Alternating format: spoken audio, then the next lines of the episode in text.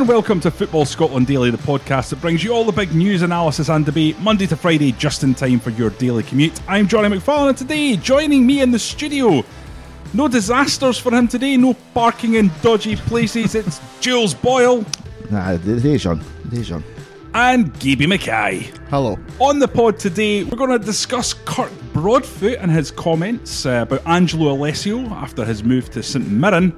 Bit And of egg on his face there.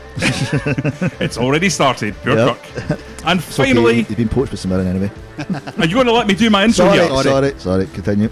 Lack of professionalism on this podcast. And finally, we're going to look at Sir Alex Ferguson, who will open Cormack Park, Aberdeen's sparkling new training ground, on Halloween. What does Fergie mean to an old git and a young millennial? The young get. Guys, um, Kirk Broadfoot leaving Kilmarnock and leaving Kilmarnock in a fairly spectacular way by uh, doing an interview with a couple of papers this morning in which he, well, there's no other word for it, slaughtered Angelo Alessio. Gaby, you're our man at the heart of the Kilmarnock support. You weren't too happy. You wrote a piece looking at it in detail. You don't think that um, it was uh, top quality stuff from Kirk Broadfoot to go out that way after such a positive spell at the club. Scrambled out the door, he might say. But look, Jules, all all joking aside, Give him a chance. all joking aside. No, I thought, look, if Kirk Broadfoot has a problem with Angelo Alessio and the way he trains, then you know that's absolutely fine. He left the left the club on transfer deadline day, and he actually went with the good wishes of Killie fans. I think people weren't too happy when he signed, thinking you know he's, he's kind of over the hill. Uh, he was you know he was never particularly brilliant to begin with. Uh, he's had a few run-ins, as he's had with every team, because that's what Kirk Broadfoot does. But he'd had a few run-ins with, with Killie players, and he didn't start off very well. But over the last two years, you know, he became sort of a bit of a, a bit of a cult hero. You know, the What, just to interrupt, because I just I hadn't heard the quote until I read your piece today. But what was the quote about that Kenny Shields gave about him? Uh, he called him the the ugly Rangers boy. and uh, yeah, yeah, yeah, ugly Rangers boy was what he, what he called him because he had a, a bit of a tussle with uh, Manuel Pascali. But I mean, you know, t- to be fair to Kirk Broadfoot, you shouldn't be insulting his appearance. He's from Drongan, he can't help it. they, they shoot bow and arrows at the planes coming into Prestwick Airport. The petty Ayrshire tribalism Totally. writ large. Ju- Jules, what a, I'll c- continue. Yes. Anyway, right.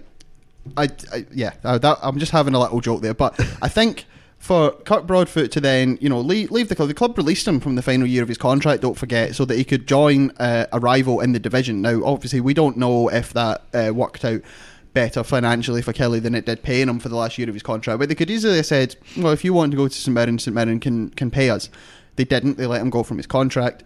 And at that point, I think you just walk away. You go with the good wishes of the fans. You go down a popular figure at the club. If you have a problem with the manager, it's fine. You're not working for him anymore. Instead, he goes out and he gives an interview where he says that Alessio's training sessions had no tempo, that the players didn't feel fit enough, so they had to go out running and whatever. Which I haven't been in Angelo Alessio's training sessions. Maybe he's completely right. I wouldn't look to to say that he's not because he would know better than me. He's been in those training sessions. I'd find it odd given the level he's worked at, the players he's worked with.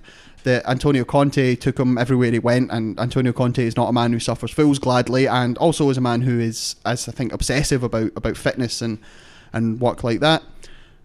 But fine, I just think for him to then come out and say that, it's sort of a slap in the face to the club that employed him for two years, who now have employed employed the manager.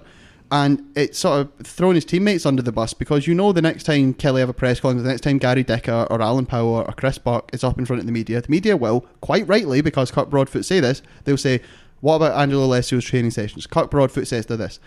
Those players, they might agree with them, they might not, but that puts them in a terrible position because they're still playing for that manager. They can't now come out and say Kirk Broadfoot's right, can they? So if they if they come out and say no, he's absolutely wrong, he's a liar, well, I doubt they're going to say that because he's probably their mate, they've worked with him. And anything short of no, absolutely not, he's a liar, people will take as well, Kirk Broadfoot was telling the truth, they all agree with him. And it's just a terrible position, I think, to put your teammates in who you've been playing with for the last two years and it's a slap in the face to the club that employed you for two years. The club that signed you on a three-year contract on the back of a season when you played four games for Rotherham. I just think it's, I think it just shows a lack of a lack of class, really. Um, as I think I wrote in the piece, maybe that's just Broadfoot just cannot help but want to be the enemy. You know, if you've ever seen him play, he loves winding up anyone and everyone. Maybe that's just the way he motivates himself. Maybe that's just how he feels he has to be. Jules, Yeah, like you're never going to match. You're never going to match the insight game he's got. He's deep No. in, deep into Kilmarnock. He's deep but, in Ayrshire. but you're long enough in the tooth, as we'll get Uh-huh. on to later on, Indeed. to have seen a number of foreign managers arrive on these shores. Yeah. And this just feels like Groundhog Day all over again. Now, listen, Italian coaches are different to Scottish coaches. Kirk Broadfoot might very well be used to coming in at 10 o'clock and doing an hour of crash bang wall up and then going up the road and doing the rest his, his own thing for the rest of the day. That Yeah. might be what he's used to. Um, somehow, I doubt that'll be the case under Steve Clarke. I think it would have been uh, significantly more challenging than that. But clearly, Italian managers notorious for their tactical, uh, the depth they go into with their tactics. Antonio Conte was notorious for drilling players over and over and over again on shape and positioning. And Broadfoot mentions that in, in the interview. Is this another example of perhaps Scottish players not being entirely open to new ideas and change and a different perspective on football? I think it definitely possibly could be. Obviously, Broadfoot's no spring chicken either. That wasn't even deliberate. Didn't even notice. I'm sorry about that. Um, obviously, he's not. There's a very good possibility he's set in his ways. Um, as you say, he, he thrives on being a noise up. Yeah, so obviously, um, Angelo's came in. He was going to have new ideas again. Um, obviously, Steve Clarke would have his own ideas. I'm sure he's a very hard taskmaster. It is going to be a lurch for him. It's going to be a different move for him. He's came out the way, the way he's came out. I mean, KB illustrated it perfectly. The way he's came out sounds just very disgruntled to me. That seems the main thing. He's not a happy man. He's not happy with this. Doesn't like that. Doesn't like this. It's entirely possible. It's just it's just no one for him. I don't really. I can. I find it hard to believe entirely that it's just, it's so slack as it's, as it's made out to be. It just doesn't sit right with anything you kind of would expect. I mean, you'd expect you can understand not liking it because it's too pernickety maybe, But- or it's too grafty, or it's these sort of things. Isn't there always the right side the wrong side? the wrong and side the and the truth. The truth. So it's and, probably. and, and and what it is is Broadfoot is probably not that open at his age. uh-huh. Yeah. Or not that open to the Italian style of coaching. Yeah, all of a sudden- Alessio is probably changing things to a level that's quite challenging for the Uh-huh. players. quite rapidly, possibly as well. And then there's the fact that, well, of course that's going to happen. There needs to be a bit of give and take, a bit of man management in the middle that, that smooths these things over. Yeah. Um, I just think it's sort of symptomatic. I think in Scottish football that there's a sort of strain of I don't know what you call it, like sort of anti-intellectualism, where anyone who comes in who does something a bit differently from you know the way we've always done it is a bit suspect. You know, Ian Cathro get burned at the stake for having a laptop. Do you know what I mean?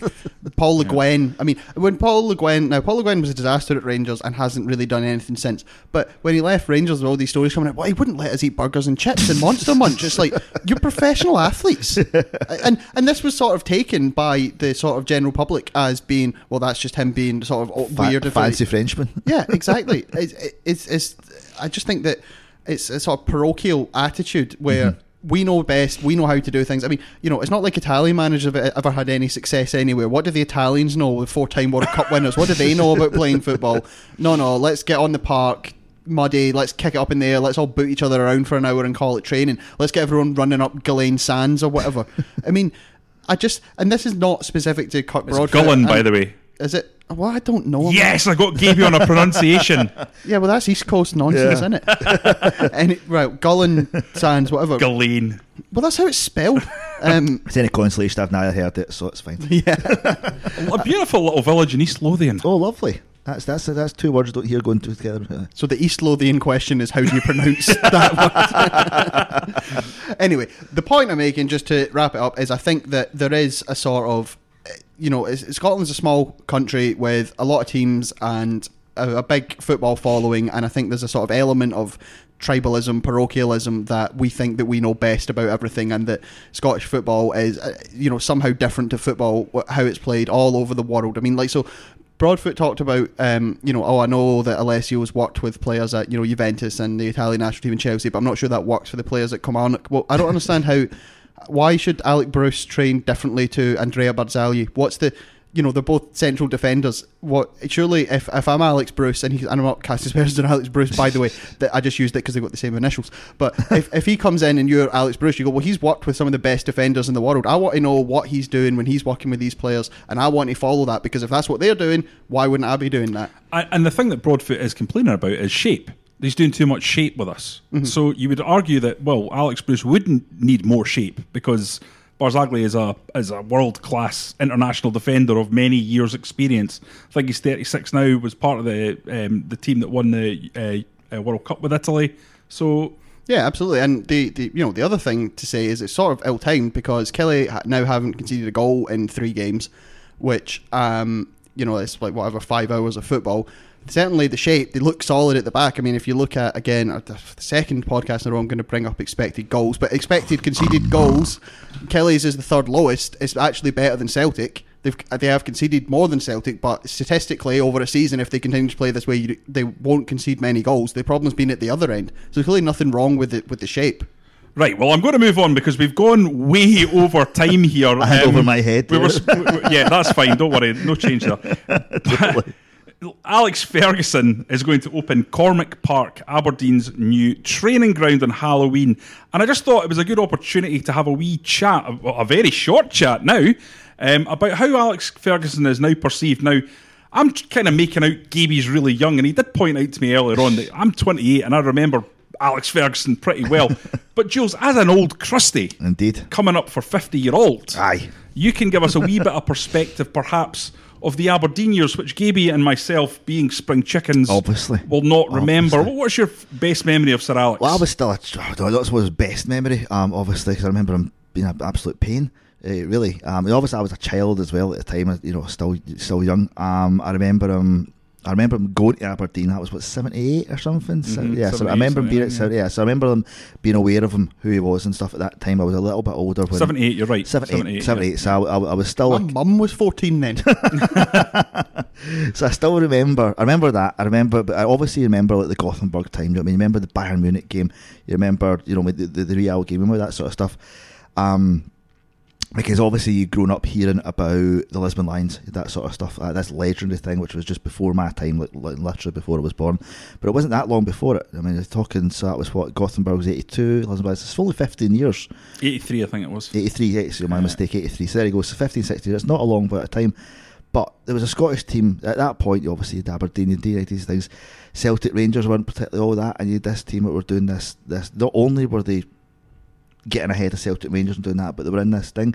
It was the, all the papers were full of it, the news was full it, was on all the time. In those days as well, there was no sport channels, there was no, you had the radio, do you know what I mean? And it seemed to be never off all the time. There was this total, you know, this insane buzz about this team that weren't Celtic Rangers doing this amazing feat. Do you know what I mean? And, and I can remember it really clearly. remember, like, you know, teachers talk about in school who weren't Aberdeen fans. Do you know what I mean? It was a thing who'd come in and, you know, I remember the day after the, the Bayern game was the semi, wasn't it?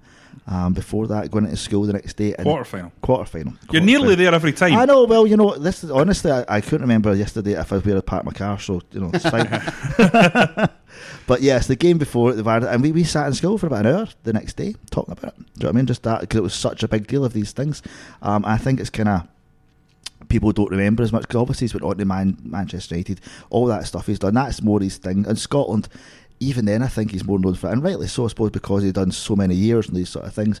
But I think you know you look back on what an achievement it was, but what, it- what it kind of I wouldn't go so far as say united the nation because obviously everyone still had their own teams, but it was it was a huge, huge, huge deal at the time. Gaby, you're more of a Manchester United era Fergie fan. How do you look back on uh, his time, uh, well, or your time watching him as you grew up, uh, his Manchester United teams, and uh, maybe a little bit on his link with Aberdeen still to this day? I think what's amazing about Ferguson is the way that he had such sustained success over such a long time. That he obviously moved with with the trends of football. You see managers who they have a they have a shelf life. It gets to a certain point where there's the trends of football, whatever. That you know, you hear it all the time. The game's left them behind. You know, you look at, for example, Giovanni Trapattoni, who's one of the most successful managers in history. But by the time you know he was in his final years at Ireland, everyone's like the, the guy's a dinosaur. He's playing this sort of reactive defensive football. Whereas Ferguson never sort of succumbed to those to those trends. You know, he started off at Man United in the sort of the Premier League. I think it was when English teams were banned from Europe, so it's all English players. It's all four four two, get it wide and cross it. And he left when you know you have the sort of tiki taka Pep Guardiola Barcelona thing, and he had his Manchester United team winning Premier Leagues, being successful in Europe throughout that time. He was never a guy who was afraid to rip up a squad. So we talk about um, you know Bill, Bill Shankly at Liverpool. People will say that he eventually became too loyal to those those players who had served him so well, and that's how his sort of um, reign ended. Not his reign at Liverpool, you know, him being considered one of the best managers in the world. Where I'm talking about having a shelf life, whereas Ferguson never did that. You know, he had his sort of first team with Bruce and Pallister and whatever. Then he brought in, as everyone knows, the class of '97. Then he got rid of a few of them, and then you had, you know, the Rooney, class of '97 was that? Was, was it not class of '92? Class of '92, yeah. Sorry. Yeah. Well, yeah. Sorry. Right. Class of '97 was a different class that Yeah. never made it. Yeah. They were they were they were going to be great. It But- didn't quite happen. No. Yeah, I don't know why I was thinking of 90. Class of 92, anyway, yes. Um, and then he, he had that team, obviously, that great team. And then you think of the team with Ronaldo, Rooney, guys who, again, were signed very young, brought to Man United, he got rid of some older players and just sort of quite- kept constantly reinventing that team. You know, 13 Premier League titles, what was it? Did he get two European Cups with Manchester United? Yep. Just incredible you know run of success and he retired on top. He retired having won the Premier League whereas you know like political careers most managerial careers end in failure. Usually you have that one last job where after nobody wants to take you whereas Ferguson went out having won the league. So yeah and uh, I think it's it's great for him. You know he uh, last year or the year before he obviously was uh, in some ill health. He had the he had a brain hemorrhage and so to see him coming back up to Aberdeen to open the new training ground, I think I think it's a, a great thing to see. You know, it's a great thing to see that him still having that connection to Aberdeen, coming back to a club where he's a legend, and great to see him obviously still still up and about, still full of vim and vigour and shouting and hair dryers. Hopefully, getting a nice glass of red wine when he's up in Pittodrie. absolutely. Yeah. Well, that's all from us here at Football Scotland for today. We'll be back tomorrow before 4 pm, just in time to make your daily commute that little bit more bearable. Can get more from us at the Football Scotland website on our social media channels on Facebook or Twitter. You can find us there at football underscore Scott. You can leave us a review on iTunes. Um, that would be terrific. Uh, give us a five star one, though. Nothing less than that. Thank God. Don't give them ideas. To ask a question or make a comment to us individually, you can get me on uh, Twitter at Johnny R. McFarlane. You can get Jules at Captain underscore Howdy. You can get Gaby at Gaby Mackay. I've finally got them all remembered. Yahoo! Until tomorrow, thanks for listening.